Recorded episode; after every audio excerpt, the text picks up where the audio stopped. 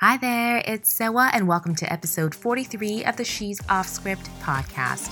This is a show where we hear and learn from women who've created unique blueprints for success. My hope is that you'll hear their stories and translate their gems into a unique path for yourself. Are you a business owner, side hustler, or personal brand that is afraid to show your face on social media?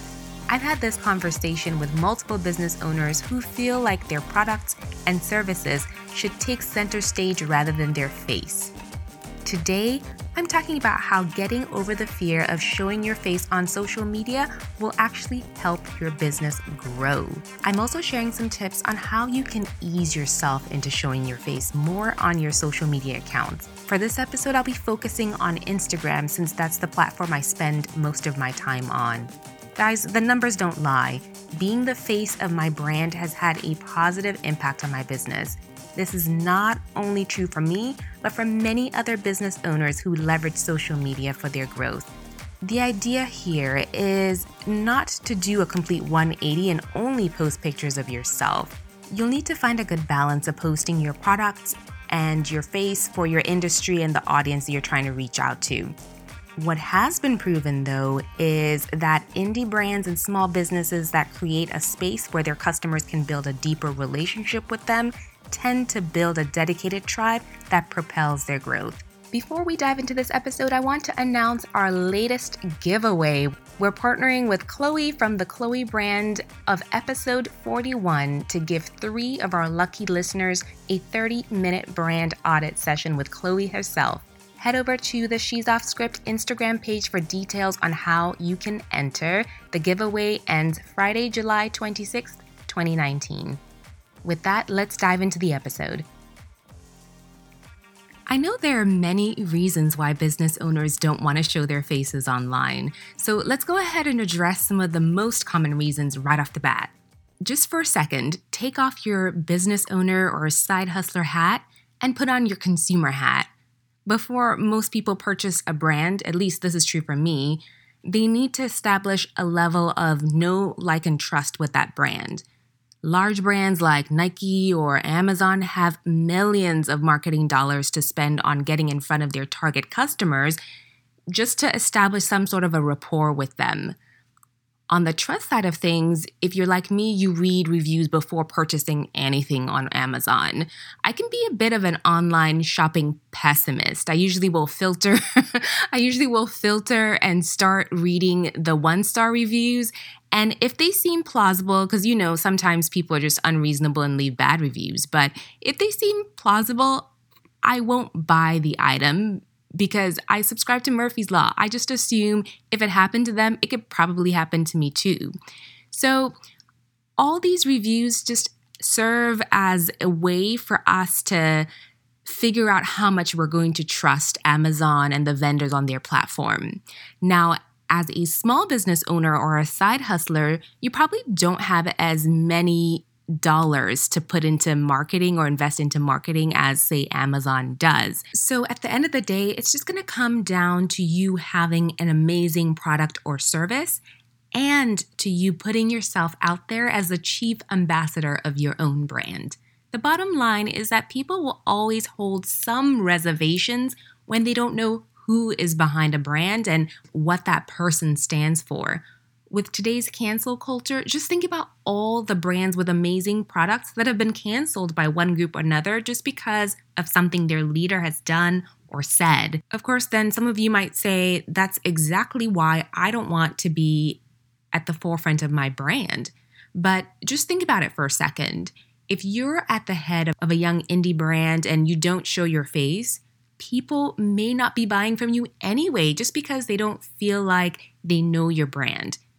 They've probably seen it floating around, but they don't feel a tie to any specific persona associated with your brand. A great example of an indie brand that not only has an amazing product, but also has a CEO that's out there is the Lip Bar.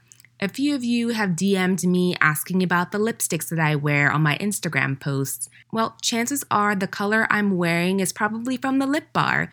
In any case, I've heard the CEO, Melissa Butler, say that At first, when she first launched the company, she was hesitant to be the face of her brand.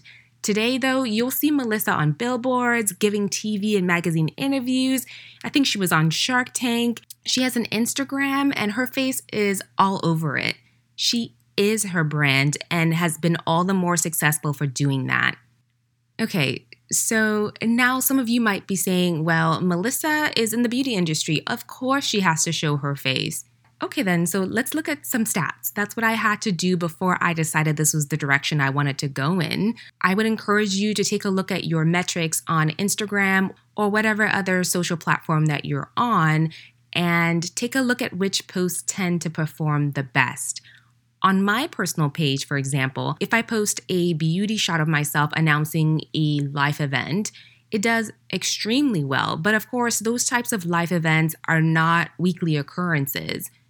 Next, if I post an image of me and my daughters twinning or out for ice cream, my audience goes nuts for it and it outperforms any quotes or infographics, say 3-to-1. Now, if I post a very rare photo of my husband and I together, you know, black love and all of that, I get a ton of engagement. Anything behind the scenes of me working on a project on my stories does very well engagement and view-wise, but even more than that, it tends to generate the most DMs and inquiries where I'll do coffee chats with people just to see what their needs are. By sharing about my business through a more personal lens, I've had people DM me asking to work with me in general. And time again, when I try to get to the bottom of why they reached out to me, they say they liked my vibe or they just felt like they could trust me before even mentioning anything about the services that I offer. So you get the idea. People crave insight into the brands they love. They want to get to know you as the founder. They want to hear your origin story. They want to see what goes into building the products that they're going to love. They don't want to come to your feed and only see images with product tags or sale promotions. It's kind of cold, it's impersonal, and for an indie brand, that could really impact your ability to grow. Okay, so hopefully that mini rant has convinced you about the importance of building a personal connection and that know, like, and trust factor by showing your face and sharing your story. Once I get over the hurdle with a lot of my clients, the next question I typically get asked is, okay, so I get it. I understand why this is important, but how do I do it? I'm not an influencer. I don't have the money to invest in a professional photographer. And I don't have the time to take pictures of myself every day. In response to that, here are some tips on how you can go about it. First off, if you don't have the budget, you don't have to hire a professional photographer. Start where you are.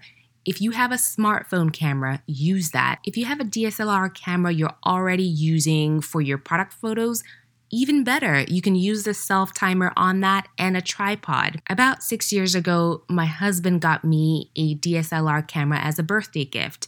I was 2 days away from giving birth to our first child and wanted to document all the little moments with the new baby as she grew up.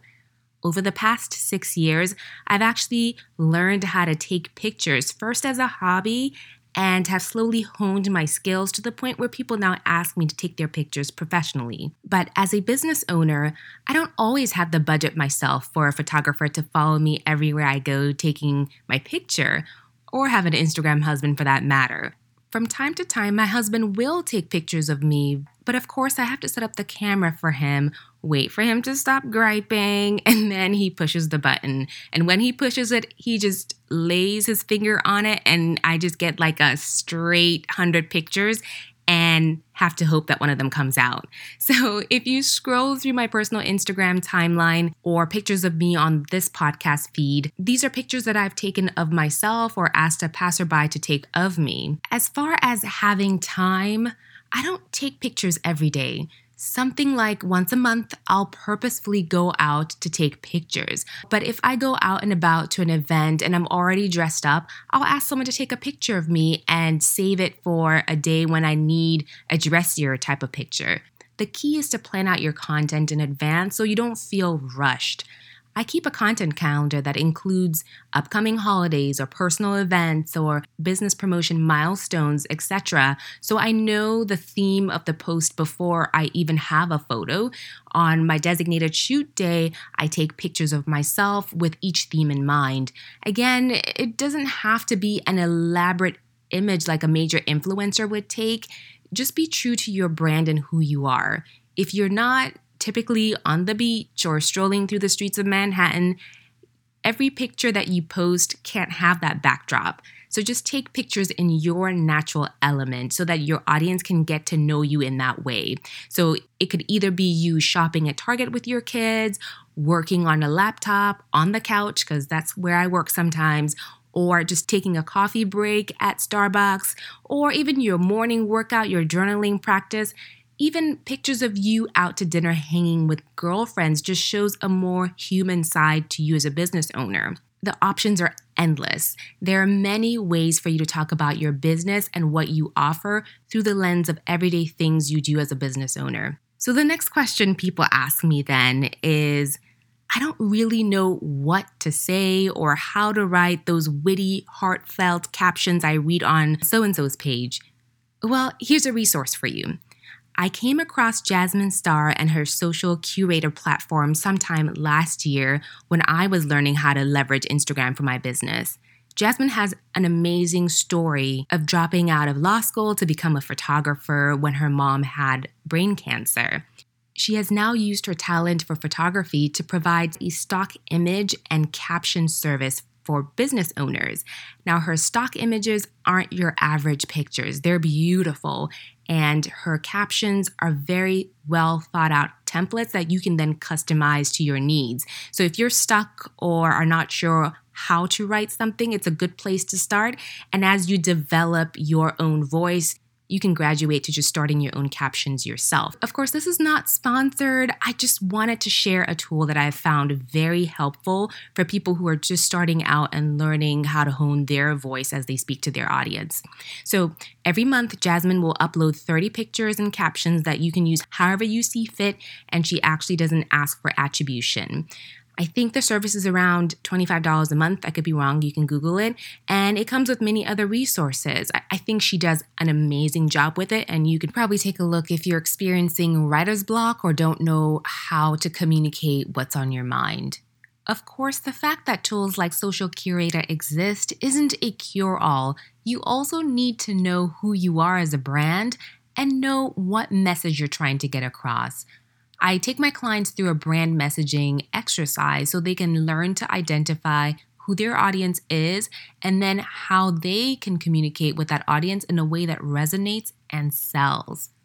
So the short answer to the question of how to get in front of the camera more often is to first decide what you're comfortable with letting your audience see of your personal life, and then go ahead and plan the cadence of how often you're going to show that. And then next, you want to plan what you're going to say to your audience when you put out more personal information. And on the question of finding people to take pictures of you, I recommended just using the self-timer functionality on your cameras. Also, ask for help from friends and family. Whenever you're out and about, feel free to ask a stranger to take a picture of you. Don't be shy to capitalize on an opportunity to capture a candid moment. And then, of course, the online tools I mentioned, Social Curator being one of them. I know it takes a lot of courage to get in front of the camera. It's so easy for us to get in our own heads and tell ourselves that we need to wait until, I'm the right weight, or I have the right hairstyle, or my face beat, or, insert whatever insecurity here. To that, I would have to say, let's work together to normalize being normal again. Insta bodies, the highlight reel, glitz glam, those aren't the norm. Your tribe wants to see you and get to know you. You only get one chance to make a good first impression. Really, you only get one chance to make any first impression. And so in our world of short attention spans, that first impression is made in the time it takes to scroll down your feed just a couple times. So What do your first 12 Instagram tiles say about you and your business? Is it time for you to start taking your rightful place as the face of your business? Here's a challenge to you. Share a screenshot of your Instagram feed with me at She's Off Script. I would love to see your transition from only posting product pictures or quotes or whatever else you're only posting to also starting to share pictures of you and telling your story as the face of your business. Hopefully that challenge is accepted by a lot of you because I would love to see the growth that we're all going through together.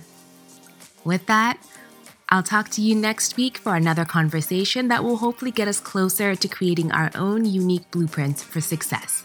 Talk to you next week. I'm so glad you made it to the end of today's episode. If you enjoyed the episode, please go on iTunes and leave us a 5-star rating and write us a review. As always, don't forget to share this episode with your friends, family, colleagues, anyone who cares to listen. We'll talk to you next time.